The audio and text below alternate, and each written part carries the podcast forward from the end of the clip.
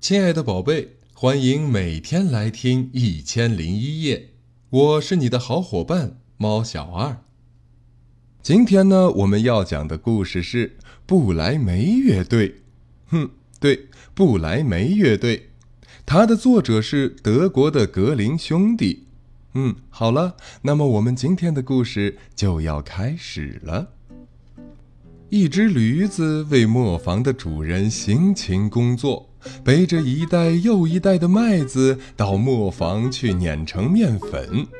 多年下来，毫无怨言。如今他年纪大了，体力衰退了，工作量也变小了。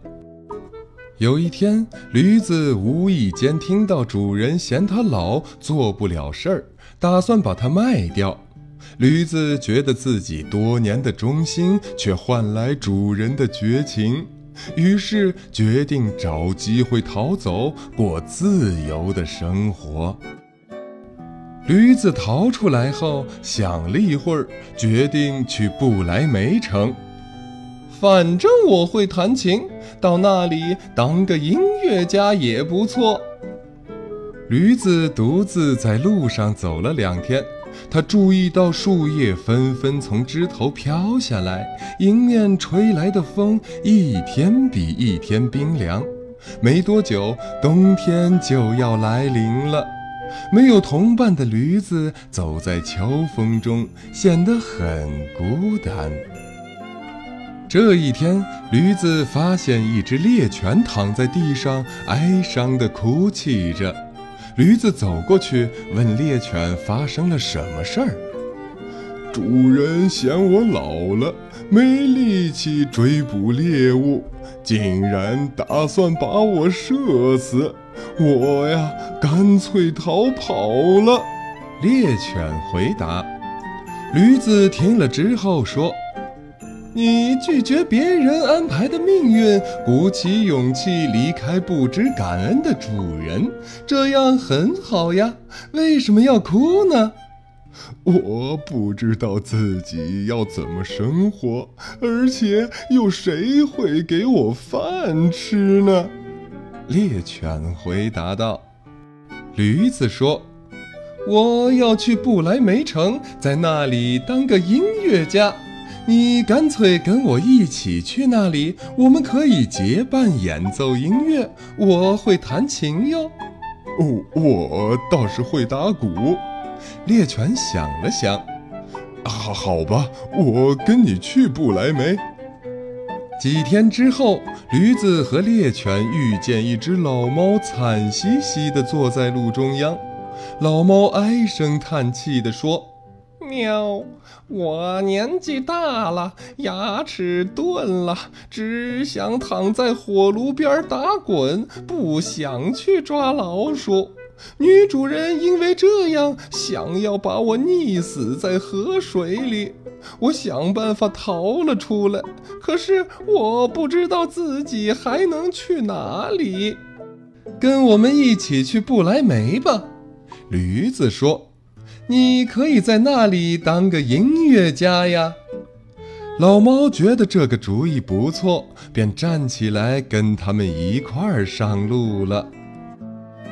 天气越来越冷，天空飘下的白雪盖住地面上所有的东西，严寒的冬天就近在眼前了。驴子、猎犬和老猫赶着路，希望能找到可以休息的地方。穿过一处森林之后，三个伙伴来到了一间农舍。一只公鸡站在大门顶上，扯着喉咙大声啼叫。公鸡看见了驴子、猎犬和老猫，叫住它们，说出自己悲惨的故事。女主人今晚约了厨子，要他过来把我的头剁掉。明天有客人要来家里，女主人呀，打算请他们喝鸡汤了。我为主人工作了这么多年，竟然是这种下场，我不知道自己该怎么办。你要不要跟我们一道去不来梅？驴子说。你有一副好歌喉，我们到那里组成一支乐队，一定会非常精彩。”公鸡听了很高兴，决定加入驴子的音乐家队伍。由驴子领军的音乐家队伍又多了一位成员，变成了四位。四只动物哼着歌，继续在雪地中奋力地向前走。等大家走下厚厚的白雪覆盖的山坡时，太阳就要下山了。为了避免危险，大家决定在树林里过夜。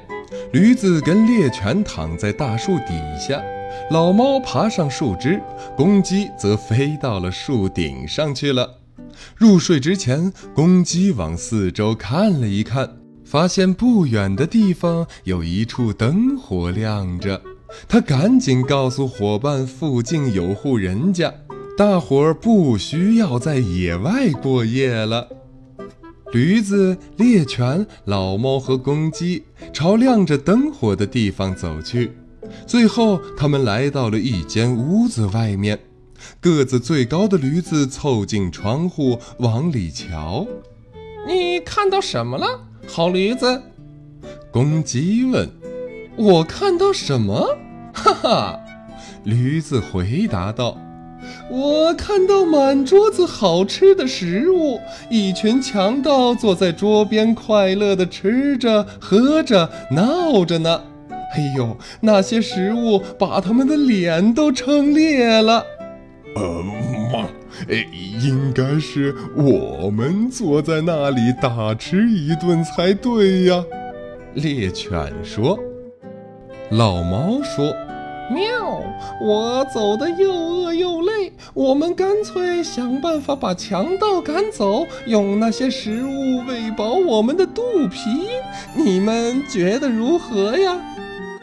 四只动物靠过来，商量出一个计划。驴子用后腿站着，把前脚搭在窗子上。猎犬跳到驴子的背上，老猫呢跳到猎犬的背上，公鸡再飞到老猫的头顶上。四只动物叠起了罗汉，它们同时发出各自最恐怖的声音：驴子嘶鸣，猎犬猛吠，老猫狂喵，公鸡喔喔。屋里的强盗乍听到窗外恐怖的嚎叫声，又看到窗外奇形怪状的剪影，吓得以为什么妖魔鬼怪要进屋了。所有人争先冲出门，逃进树林去了。四只动物进屋，在桌子边坐下来，开心地吃着美味的食物。明亮的烛火温暖大家的心。仿佛像过圣诞节一样。等大家吃饱了，他们把烛火熄掉，各自找角落睡觉。驴子睡在肥料堆上面，猎犬靠着后门躺下来，老猫在熄掉的炉火边缩起身体，公鸡则飞到屋顶的梁上。躲在屋子里的强盗首领注意到屋子里的亮光熄灭了，要一个手下回去查看。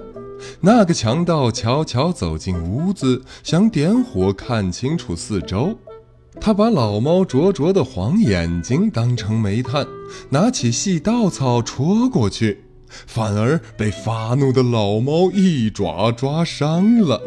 那个强盗冲向后门，猎犬跳起来咬住他的腿。强盗好不容易挣脱了猎犬，一拐一拐地跑到庭院，又被睡在肥料堆上的驴子用后蹄狠狠地踢了一下。公鸡此时也在屋顶上尖声啼叫。强盗回到树林，气喘吁吁地对首领说。老天啊！屋子里有个恐怖的巫婆，她用长长的指甲刮花了我的脸，某个东西咬了我的腿，一个黑色怪物在院子里用木棒揍我，竟然还有一个法官坐在屋顶上对我大叫：“把这恶徒抓去砍头！”我我我死都不要再回那个屋子去了。首领听了，立刻带着其他强盗连夜离开。原本要到不来梅当音乐家的四个伙伴决定在这里住下来。他们呀，把屋子整理干净，让它更有家的感觉。几个月过去了，屋子前的空地长满嫩绿的新草。一朵朵黄花点缀其间，好看极了。驴子、猎犬、老猫各自拿出乐器，搭配上公鸡的歌声，他们呀，用音乐来欢迎春天的来临。好了，小朋友们，今天的故事就讲到这里了，我们下次见，晚安。